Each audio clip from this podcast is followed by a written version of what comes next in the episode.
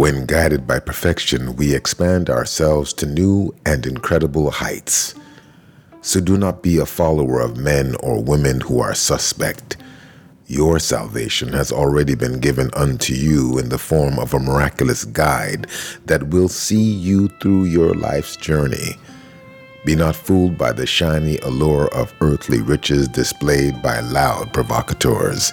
Instead, recognize your endless wealth within and be counseled on its use for the greater good of yourself and others.